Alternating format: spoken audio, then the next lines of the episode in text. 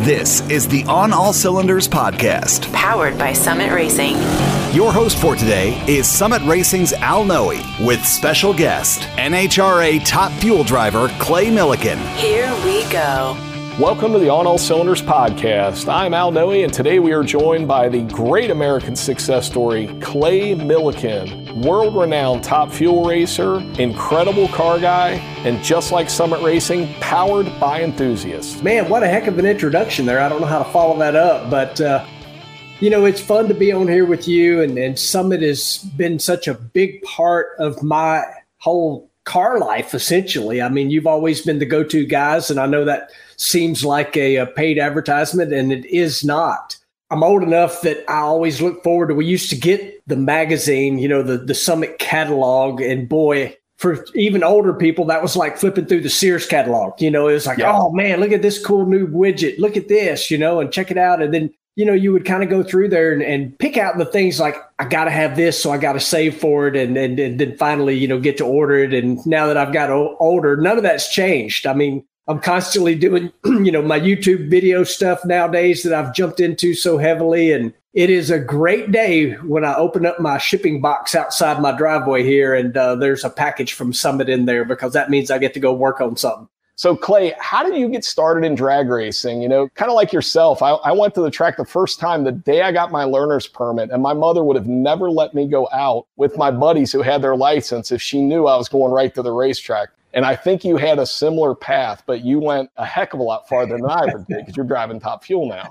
But what was your first pass like? Do you remember your first pass down the drag strip? First time myself driving down the racetrack, I've got to kind of add a little context to that story. So the first car that I had, it wasn't my first vehicle. My first vehicle was a 63 Dodge truck with a 318 poly engine, three speed on the column. That was my first truck. And I got that at 12 years old. And I made a million laps in our backyard in a circle and never had grass back there. But uh, so I got this 69 Dodge Charger. And of course, to us, it was the fastest thing on the planet 383 with a TorqueFlite in it. And we went to Jackson Dragway, which is about 80 or 90 miles from where I live here. That was the closest drag strip at the time. Know nothing about organized drag racing. I mean, I'm just a kid and, and daddy had drag race, but that was a long, long time ago before I was born. So we show up at Jackson, pull in at the gate, and they ask us, you know, so what class are you running? We're like, well, what's the fastest class you got? They said, well, it's called Super Pro. Well, that's us. Well, there is a uh, there's a thing they have at the drag strip, and this was far enough back that it's called a time slip. But back then, they actually wrote your time on there. Oh, well, yeah. after my first run down the racetrack, I, I kind of wandered my way back to the uh, little pay booth, and it's like I think I entered the wrong class because my car that I thought was super fast, the time slip told us otherwise. That's a great story, Clay. So my Camaro, the first time down the track, I had a friend who bought a uh, a Chevy wagon that had a 400 in it, and it ran pretty well, and my Camaro didn't, and I beat him, but barely and I still remember that. But thankfully, we all learned how to work on cars. And over time, that Camaro became faster, and I'm sure yours did too. What was one of the first things you did to it? So after that, did you leave the track and did you say, "Man, I got to, I got to fix this. This is a problem," or what? What did you do? Uh, I mean, probably the first real go fast thing that we did was change the rear gear in it. This old Charger had a 276 rear gear. So, I mean, it, it had no bottom end whatsoever. So, you know, a little junkyard scrounging, we found a uh, a 355 and put in it, which was pro- that's probably the first real major thing I did, and then followed that up very quickly with a, a set of headers and a car that was probably pretty valuable these days. I, from that point forward, I proceeded to ruin it. To be honest with you, but again, I was a kid and a teenager, and all I wanted to do was go fast. I mean, go fast was all I ever thought about. Clay, we got a couple questions from folks here. Who would you rather run, Brittany or Steve? You know, I, I don't really have like a preference to either one, but what I can honestly tell you is I truly enjoy beating both of them. I mean, I truly, truly do. I really, really enjoy beating both of them. Brittany's car is a home run car. You know, you don't know what you're going to get necessarily. So you almost have to go up there and have the mindset of just completely do your job and if they get you, they get you. But you know that that becomes more of a crew chief problem because you know they don't know if the Brittany car is going to hit a home run or or smoke the tires or whatever. Steve, on the other hand, you know you better just set your car up to run as quick as you can, but go down the racetrack because you can almost guarantee that Torrence car is going to go down the racetrack every single time. That's what's made them so dangerous the last few years is that car is incredibly consistent. Good, consistent performance. And, and in your class, that's the razor's edge, right? It takes so little to change what these cars do. I mean, it is hard to explain that to people that that watch and they think, you know, if you think bracket car, you think just go up there and do the same thing. Well, we're so close to the edge all the time that cloud cover can mess up your tune up. That's how close to the edge you are. And That's why I drive them and not tune them. I mean, I can put a top fuel car together front to rear and it will start and run, but I do not have what it takes up here to tune one of those things. It's it's incredibly complicated and everything affects everything else. It's unbelievable. I don't know how the crew chiefs are able to keep up with it because it's everything. Like I say, cloud covers, you know, how hot's the track, the the water grains, I mean the humidity. I mean the list just goes on and on and on. I'm going to preface this with outside of Top Fuel. What's your favorite class to watch? Wow, that's a tough one because I am a drag race nut. I absolutely, I still go and watch bracket races every chance I get. Uh, my sister Lee still bracket races. I go to the bracket races all the time. But if I'm at a race and and I have time to go watch, I do enjoy watching pro mod and pro stock. I really, really do. Now, one of the classes that's just pure OD, like holy moly crazy, is Top Fuel Harleys. Like that is oh. just insane. Would you ever ride one, Clay? No, sir. Give me a Top Fuel car upside down, backwards on fire at 300 miles an hour. I mean, that is crazy. I mean, and you know, at Richmond a couple weeks ago, Larry McBride, Spider Man, 268 miles an hour on a on a bike. That's mm-hmm. nuts. Oh. and he pedaled it on the run. Like he actually pedaled the thing and still went 268. Fastest bike ever.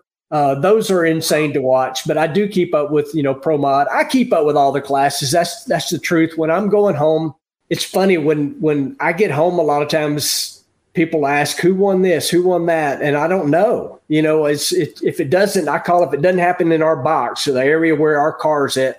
Most yeah. of the time, I don't know because we're so busy, but I'll get on Drag Race Central and go through every class. I typically start at super comp just to be totally honest I, I, still keep up i did a lot of super comp racing but i go through every single class and see if there's somebody i know or recognize I love drag racing. I really, really do. Every single class. Yeah, it is. It is an awesome sport, and the variety through every class is just amazing. Comp Eliminators one I've always oh, just found amazing because me too. Truly a, an engine builders and unique class. If you have not been out to an NHRA drag race, you got to go. You've got to go hit a national event. You got to see the fuel cars pro stock, all the other classes, super stock, comp eliminator. I mean, if you go and don't have a good time, Clay will give you your money back. So just yes. go show up, and it is an incredible event. Speaking of national events, I got to ask you about a throwback moment. This is going to be going back a ways. It's actually 20 years. A good friend of mine, Mark Hamill, who's a drag racer out of Lebanon Valley, New York, great history guy. He's always got interesting stuff when we talk drag racing. He said, Hey, you got to ask Clay about the most epic staging duel in fuel ever. It was with Doug Herbert, 2002 Maple Grove. How'd that go and how'd the conversation go with Doug after? And I, I, looked up a little facts on this and I went, Clay's tough, man. Doug's a big guy and you didn't give him an inch. It's it's a crazy story. And you know, we were on a unbelievable run in the IHRA. Well, you know, we were winning a lot. I, I, feel like I'm bragging, but it's just true. We were winning a whole lot. Well, Doug Herbert was previously kind of the the man in IHRA, so to speak, and a lot of people don't realize this, but I never raced Doug during my IHRA time. He had a car in the IHRA, and he had already started running NHRA full time at that point. But he he had a Snap-on sponsored car in the IHRA that we beat a lot. We beat a lot of cars over there, and anyway, there was really nothing at, at, Maple Grove that led up to what happened on the starting line. But I'm one of these racers, and again, I bracket race for for years and years and years. And there's not much you won't see on the starting line at a bracket race. It just doesn't happen to be on live television when it happens. But I turned my top bulb on, he turned the top bulb on, and and it's about that point when I make the decision if I'm going to stage first or last. And I had nothing preconceived in my head that that I was going to do, but at that moment I decided I'm going to stage last. And apparently Doug made that same decision, and we both sat there for over two minutes, which is an eternity in a top fuel car. You're burning fuel at a, at a crazy rate. The way I was taught to drive a top fuel car, I don't use a clutch pedal stop. So, in other words, I have to hold my leg in a certain spot to keep the car in neutral, mm. which is what you do while you're on have the top bulb on. I had made the decision to pull the car all the way on the high side. In other words, I had turned the fuel pump all the way on because I didn't think it was going to take two minutes. well, I'm sitting there and sitting there. And finally, it was to the point that I actually trimmed the fuel back down, back to the fuel flow that we idle at. The crowd became so loud at Maple Grove that I could hear them over the cars running. I am a bit hard headed, I guess, you know, and I'm like, I'm not going. And I knew I just like, I am not staging first. And finally, Rick Stewart, the official starter of the NHRA, come out in front of the cars. And I can still see that in my mind wearing his straw hat. He is a unhappy man. Let me just tell you, he was not happy. we were the first pair out. It's a threat of rain. It's on live television. So we shut the cars off. And then the, the moment I shut the car off, I'm like, this is not good. Like I just got disqualified. I didn't know what was going to happen. No clue. The team pushes the car back and I'm in the Werner Enterprises car. Doug's in, you know, the snap on car. And I hopped out, took my helmet off, and I immediately was thinking, oh boy, you know, I need to call Greg Werner at Werner Enterprises and tell him that I was hard headed and, and not very smart. And I just got kicked out of the race. You know, that's what I was thinking. Well, Doug comes over he wasn't happy, but he comes over and tells me things about my mama that I had never heard. I, I, think how we all grew up, Clay, is that's not going away. yes. And uh, my team owner, Peter Lehman, he's not a big guy. I'm not a big guy. Doug Herbert is a giant. Well, so Doug's telling me these things about Mama that I didn't know or I'd never heard before. and uh, Peter kind of gave him a little shove and said, "Get back to your car." And and then we kind of looked like a little bit of WWE. You know, we had a little wrestling match going there. It's a pretty good video. It really, really is. And for many years, Doug Herbert and I never exchanged Christmas cards. I can promise you that. Truth is, now we're great friends. We both, you know, went through the loss of a child and then we worked together with the BRAKES program. But it's fun to talk about it now, but it was not fun at the moment. I promise. Well, the the the good end result, Clay, is it got behind you. And you became friends with somebody, and I'm sure it will be a lifelong friend after all that. You know, and I'm sure at some point there's a level of respect that both of you had for not going in for each other. And oh, and it's part of part of drag racing history. And both of us, from being hard headed, really missed out on a great opportunity of match racing all over the country. Because if we wouldn't have been so hard headed, every track in the country would have loved to have had us. You know. Yeah. But one thing that happened out of that, Doug got a cool nickname, and all I got was shoved you know, he I got a shove out of it, but he become Dougzilla after that, you know. So Oh, is that where that came from? That's where that came from, yeah. Oh man. He had a great t-shirt. I got I know I'm really getting off track here, but I hated it. I actually ended up getting someone to buy one for me, but it was him as the snap-on Godzilla looking thing holding a Werner car in his hand. It was kind of a cool oh. t-shirt. Yeah. oh, man, that's brutal. Oh, that's pretty awesome though. Clay, what do you think about staging duels today? You know, there's a lot of debate. We've had them occasionally, and uh, I know sometimes NHRA may not be fans of it. But like you said, it sure makes the race day interesting, doesn't it? I think it's part of the game. I mean, if you stay within the rules of how it works and, and if you understand the rules, I 100% I study what everybody does. And, and, you know, I'm sure I'm not the only one, but I watch how people stage. You know, I try to see if they have some tendencies. And if I can exploit that, I will, you know. Do I go in there and say, I'm doing this or I'm doing that? Not really. But if the occasion happens that I have made up my mind that I'm going to stage last, you can go on YouTube and look up the Dougzilla video. It's there. That's excellent. Clay, let's talk about your first NHRA win. That is an incredible story and such an amazing day. Can you walk us through that day and what transpired? Tell, tell us what happened. Well, I mean, it was certainly for me, it's the biggest win of my life, and it'll be that way for now. Nothing will ever top that. But so in 2015, I lost my son Dalton, Don and I did, to a motorcycle accident. And so Bristol, my home state race, you know, that that's I'm, I'm a Tennessee boy, have been my whole life, has always been on Father's Day. Now it wasn't during COVID, but whatever. So it's a Father's Day traditional race. And they do a wonderful job honoring fathers. Well, for me, from 2015 on, Father's Day's not been a great day. Like I, I, just assume not even think about it. Now I have another son that I love dearly, and and he's about the only person I want to get a text from or a phone call from that mentions Father's Day. But it never fails that you know you get a text from this Happy Father's Day, you know, and people they all mean well, but for me that is just not. I, I didn't want to see those. This particular race, Father's Day, they do the driver intro and they typically put dads in the back of a truck and they drive them down the racetrack in front of everybody. And I always participate in everything going on, but I ducked out. Like I, I didn't want to think about it. I just want to have a normal Sunday at the racetrack, drive the race car, and not think about any of that. Well, I was pretty successful in that for the first couple rounds. We had won first round and second round, and it started raining. So we had a delay. Finally, they called us up for the semifinal run. I'm racing Steve Torrence that we just talked about. Crowd everywhere. You know, you've been to a race, you know how it is. Oh, yeah. And we're trying to tow the race car up to the starting line. People everywhere. So somebody knocks on the window of the tow vehicle, roll the window down, and a little motocross chest protector was passed in to me.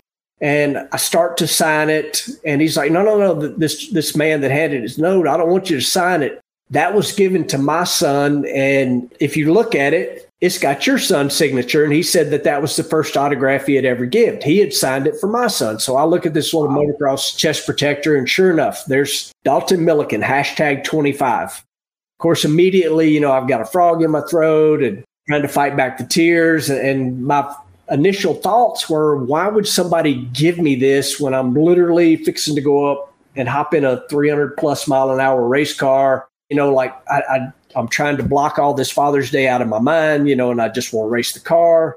And so I was polite, you know, and I'm like, so, so you're giving me this? Yes, I'm giving you this. Well, by the time we get up there, Steve Torrence is already in his car. He's got his helmet on, seatbelts on. I go over and like, you know, give him a fist bump, see you at the other end, whatever I said. And it was the weirdest feeling that I hadn't really had before, but it was like, you know what? This is all good. Like I just had a sudden easy feeling, so to speak, that it's it's going everything's fine. Just get in the car, go have fun. That's you know, that's what you're here for. Boom, yeah. wind light comes on. Like, all right, we're in the final, you know, and go up and race Leah in the final round. I was horrible on the starting line. She killed me on the Christmas tree. I see her for a little ways out there. Boom, she disappears. My wind light come on, and uh, you know that was uh, the craziest feeling. You know when that wind light come on in my lane because you got to think about. I had won all those races in IHRA, all those championships, and I'm horrible with with stats and those sort of things. But it had been 19 years of NHRA racing, not all full time because I was doing the IHRA. 19 years and like 12 runner up finishes. I mean, just a crazy, unbelievable thing in 254 races without a win. And that was actually the longest streak anybody had ever had without a win. So that wind light comes on and I, I, got the car stopped. I couldn't even get it off the racetrack. Like I, I was just like, wow, we finally did it, you know, and, and it happened on this day in Tennessee Jack Beckman had just lost the final to Ron Capps, and Beckman literally runs out on the racetrack. He's like, Get your gloves off, get your helmet off. You have no idea how big this is. And of course, I'm just hooping and hollering. And then he had to help me get the car off the racetrack. Like I, all of a sudden, I couldn't drive anymore, you know, and uh, get the thing off the racetrack. And I was fine and dandy. And then, then it hit me. You know, that was supposed to happen that way on that day and that was you know that was my little boy telling me that uh, today's Telling- a good day. You know, telling you to, telling you to go get it, right, Clay? Absolutely, nothing will ever top that. You know, I've won races since then, and they're they're great. Don't get me wrong; they're incredibly rewarding, but nothing will beat that. That was Dalton telling me and Donna that hey, everything is fine. That makes that the greatest day at the racetrack ever for me, and and it always will be. Yeah, what what a story, Clay. That's uh, absolutely amazing. Hey, let's talk about Top Fuel today. Do you think it's possible to control costs in Top Fuel? There's always been a lot of talk about that. Hey, let's put them at a thousand foot. You know, let's limit this, that. I mean, there's over the years so much discussion over that. I'd love to hear your thoughts on it because you've been in the game so long and, and been through both sanctioning bodies. What are your thoughts on that? Well, as far as the, you know, limiting the cars, I think that's, you know, limiting the cost. I think that's a great concept that's basically impossible. I just don't know how you would ever do it, you know, and I know a lot of people, and I see it in comments whenever this comes up. Oh, limit it to, uh, you know, a smaller supercharger, limit the fuel pump, limit, you know, to one mag. Well, what that does, and this is purely my opinion, but it is my opinion all that happens when you make a limitation like that, let's just say it's a supercharger, for example, all that happens at that point is the mega teams instantly have an advantage because they're able to go into a R&D program specifically cluing in on whatever that rule change is. And then smaller teams like mine, we don't have the equipment or the budget to go and do the testing and and I'm not just talking about testing on the racetrack, but testing you know, with a supercharger dyno or or mm-hmm. whatever the case may be, hiring some some specific engineers to work on a smaller supercharger or one mag or whatever the case may be. I mean, I always kind of look at it as like, you know, whether you say baseball, where, you know, the Yankees have the biggest budget and they always have the best players. Unfortunately or fortunately, according to what side of the fence you're on, that is racing. You know, you mm-hmm. have the big budget teams and you have the smaller budget teams. But you know what? The smaller teams can beat the Yankees and so can the smaller top fuel teams. I mean, we just talked about winning Bristol, you know, so containing them cost, you know, I don't know how you would ever do that unless, and I don't even know how you would do this. If, if suddenly, you know, NHRA got this gigantic TV contract and everybody got X amount of dollars and this is what you're supposed to operate with. Well, it would still be team owners, you know, adding money to that, just like the Yankees do. You know, I mean, I just don't know that there's an answer to it. You know, racing, especially at the top of the food chain with the top fuel and funny cars and pro stock, all that, those who come up with the best mousetrap usually have the best ET. You know, that's just kind of how it works. Clay, let's talk about the truck that you're building. That's a, a really special part of you. And, and we are so happy and proud to be involved in that. Um, it's actually ironic. It's how you and I met a few years ago through our friend Jeff Lutz. It was really neat. Jeff called me and said, Hey, um, I got a project and I think you guys might want to get involved in this. Let's tell our fans about it a bit and exactly what you're doing with it. Well, I mean, we were just talking about Dalton. So Dalton had a hand-me-down truck. It was mine. It was a 2004 Dodge 1500 two-wheel drive four-door truck. And I gave it to him when he was 16 years old. And, and like any typical 16 year old, there just about wasn't a spot on it that didn't have a dent in it, you know, from backing into this or running over that or whatever the case was, you know. So that all of Dalton's friends, they, you know, they called this truck Dentley. So the name of this truck is is Dentley, like Bentley, except it's Dentley. well, as Dalton got a little older, you know, and, and he ended up getting a job driving a Monster Jam truck. You know, he drove the Blue Thunder truck, so he was starting to make a little money, and he had got the body work all fixed up, you know, and so flat black on 22 inch wheels, blacked out windows, blacked out flat black everything, you know. So that was Dalton's truck. And so obviously after we lost Dalton, you know, I'm like, I'm not getting rid of this truck, you know, and so I kept it. I've got a shop out behind the house. And so I decided I got to do something to make this thing a little more fun to drive, you know. It had 240,000 miles on it. There's a million stories of what all has happened to that truck. One of them being it ended up in a pond. I do not know all the details to that, but Jeff Lutz will tell you that when uh, they took the truck apart, meaning like the carpet out of it and part of the dash, that it definitely was in a pond. They find some fish and frogs or something. definitely found, uh, you know, uh, a mud line, so to speak. So the truck had been through a lot, you know, and uh, so I decided like I wanted to put a faster engine in it. Again, it was just a five seven with 240,000 miles on it, had nothing done to it other than dual exhaust. And a friend of mine that, that, he's basically like one of my kids. He's Buggy Johnson, works at Comp Cams, has been there for forever. He worked on the top fuel car for a lot of years as well. He's like, I know where there's a 6.1 Hemi that, that you could put in this thing. And it had, it was a brand new crate engine. It had been bored and stroked, never even been started. So it's now a 426 Hemi. So I ended up buying this engine from a friend of Buggy's. And I ran into Jeff Lutz, who he and I knew each other. We weren't like best of buddies to the point where we had each other's cell number, but we knew each other. I was on the way to an event somewhere and I stopped at the racetrack because I knew Jeff was there doing some testing. And I was telling him that, you know, I'm going to put this engine in. I, I think I'm going to put a Pro Charger on it. And he's like, you need to put turbos on it. I'm like, I've never done turbos and I can buy a Pro Charger kit that I can bolt on. He's like, you need turbos. I'm like, well, if I was you, yes, but I'm doing this at home, not at the race shop. Long story short, like any car guy, this truck, and I'm leaving a lot of this story out because I know we've got a limited amount of time, but this truck ended up at Jeff's shop. Not only is it getting turbos, two of them from Precision, you know, it now has a funny car cage in it. It now has 16 by 16 weld Delta ones on the rear. It's it's got wheelie bars on it. It's got a turbo 400 with a trans brake. It's got a gear vendor. This thing is absolutely out of control. It's not going to be a super fast vehicle. Again, we're talking four door Dodge truck that we're leaving the power windows, the air condition, you know, drag and drive. Drag week is kind of, you know, something I want to do with this thing. And obviously Jeff is a legend and in the drag week world and just a legend period. And and Jeff and Jeffrey and Christine, that is one of my favorite families. Jeff and Jeffrey have become some of my best friends.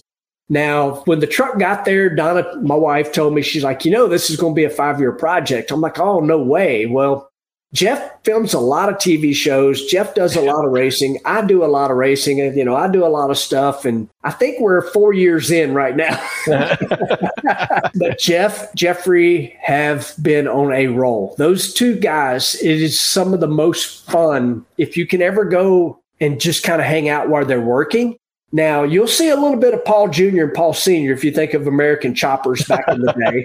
you will see that a little bit but they are the most amazing father son team I've ever seen work because they do things super efficient. You can tell they've worked together a lot. I went up there when they were doing the funny car cage. You know, they needed me there to kind of fit everything. Jeff had a piece of copper pipe and he would just kind of form it and make a shape. He would go over and bend it super fast, not even talk, hand it to Jeffrey. Jeffrey stick it up there, tack it. It's just crazy. They're amazingly talented and I've said this on one of my YouTube videos. Jeffrey, I think, has become more talented than even Jeff is. Uh, he's an unbelievable young man, super polite, super talented. Uh, Lutz Race Cars is going to go on for a long, long time because that kid is amazing. But the truck's getting close. It's close. I can't wait to see the truck. and you got to take us for rides in it when you get it all done. You know, we got to check four it seats. out. It's got four seats. It's got four full on, you know, harnesses in it. Uh, Jeffrey's putting some grab bars in the back so that if you're in the back seat, you got something to hold on to. I don't expect it to be fast, but it's still going to be a twin turbo 426 Hemi. I, I think it's going to be pretty quick. I mean, you know, the couple two turbos is going to have all the boost, and uh, yes. that, that will be a ton of fun. Hey, Clay, real quickly, and we're, we're closing in on time, and I just want to cover one thing. Typical race weekend. Can you walk us through what a typical race weekend looks like? Because I've seen you at the races, I've watched your team, I've watched other teams, and I'm amazed how everything comes together and how it, it's like an orchestra with everybody working together to get everything done. It's amazing. So you you want a weekend when I drive to the race or a weekend when I fly to the race because they are different. I would say let's do the full enchilada, the drive to the race. Well, let's say we're headed to Bristol, and, and I want to pick Bristol because we follow that up something that's going to be really, really fun with you guys, which is the Norwalk event. So we would probably leave on Tuesday, even though I don't really need to be there till Thursday. Donna and myself and my two dogs, which my dogs have become kind of famous in their own right because they raise a lot of money for animal rescue. But we'll load up we, have got a, a motorhome, the stacker trailer that I've been putting the new vinyl on. We take a Mini Cooper, a golf cart, and a scooter, and I take some gym equipment. Yes, I do work out, but you wouldn't tell it by looking at the 140 pounds that I am. But uh, you know, we will go. We we try to to make it somewhat of our vacation, you know, because it's it's a 500 mile drive up to Bristol, which is crazy to think that it's that far. But we'll go, we'll get there Wednesday. We will start helping the race team because we set up two trailers, one for the race car. You know, I, I'll typically try to help when I can, put the awning out over that, the flooring out, whatever needs to be done with the race car that, that I may be responsible for, which a lot of times is just uh, cleaning this or, or moving that or whatever the case may be, then a lot of mine and Donna's time will be setting up the hospitality side. If you've been to an NHRA race, you know, most of the teams have a hospitality area where customers come, people come, and, and they get to sit right by the race car while that's being set up. Well, that's a lot of tables, a lot of chairs, big awning, all that has to get done. And I'm involved with that. And, and I mean, some of my team will watch this and they'll laugh because they'll be like, "Oh, you only kind of help because I, I talk so much." But if if a fan comes up, typically I do stop because I, I'm not that person that can walk away or say I have to do this. You know, I love talking, really, really do. So that's typically a Wednesday thing. Thursday will start to turn a little more towards you know the car itself.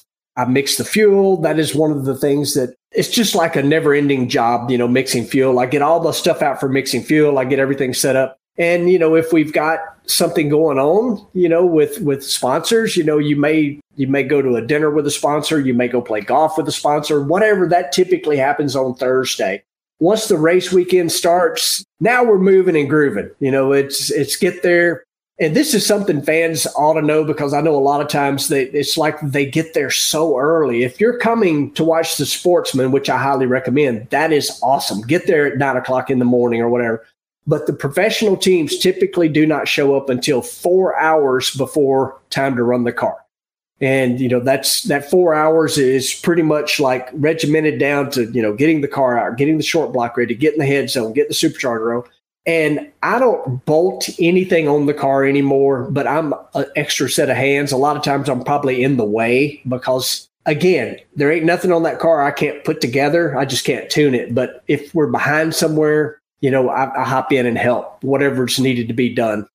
When it's almost time to go, you know, we start the car up typically about an hour and a half before actual qualifying time if we're talking on qualifying day get everything ready to go, spend a little time with Jimmo in the lounge. We'll go over, you know, what we're planning on doing. Are we going to attack? Are we going to try to just get ourselves solidly in the field? You know, there's a lot of discussion on that. Again, I can't tune it, but I've done it long enough that I kind of got an idea of what may be our best attack at that moment. Let's hop forward to race day. Race day gets really, really hectic because typically that is when we have our largest hospitality crowd because all of your, you know, your sponsor people all the customers want to be there on race day. Me, I'll spend a lot, as much time as I possibly can going and visiting with those people. I spend as much time as I can at the back with fans that are there. That's every day once the racing starts, then that is such a nerve wracking, awesome at the same time kind of thing. You know, people will wonder, you know, do you get scared? I don't say I get scared, but I still get butterflies. I get butterflies before the first qualifying run, and I definitely get butterflies for first round. But once you get my first round, then it's like if everything goes smooth, you know, it's, it's pack those chutes, mix the fuel, help the team with whatever's going on to get the car done and hopefully you turn on four win lights and you're holding, holding up a trophy at the end of the day. Well, Clay, we're getting tight on time. I, I cannot thank you enough for joining us. I know you're busy, and uh, we all at Summit uh, really appreciate the partnership. I am so proud to be part of the family. I mean, I've been with you guys for a long time. It's just, you know, in a way bigger way now. And, and I'm excited for everything that we're doing together. And we'll see you guys at the races. This has been the On All Cylinders podcast, powered by Summit Racing. Check out new episodes coming soon at onallcylinders.com. OnAllCylinders.com. Thanks for listening. See you next time.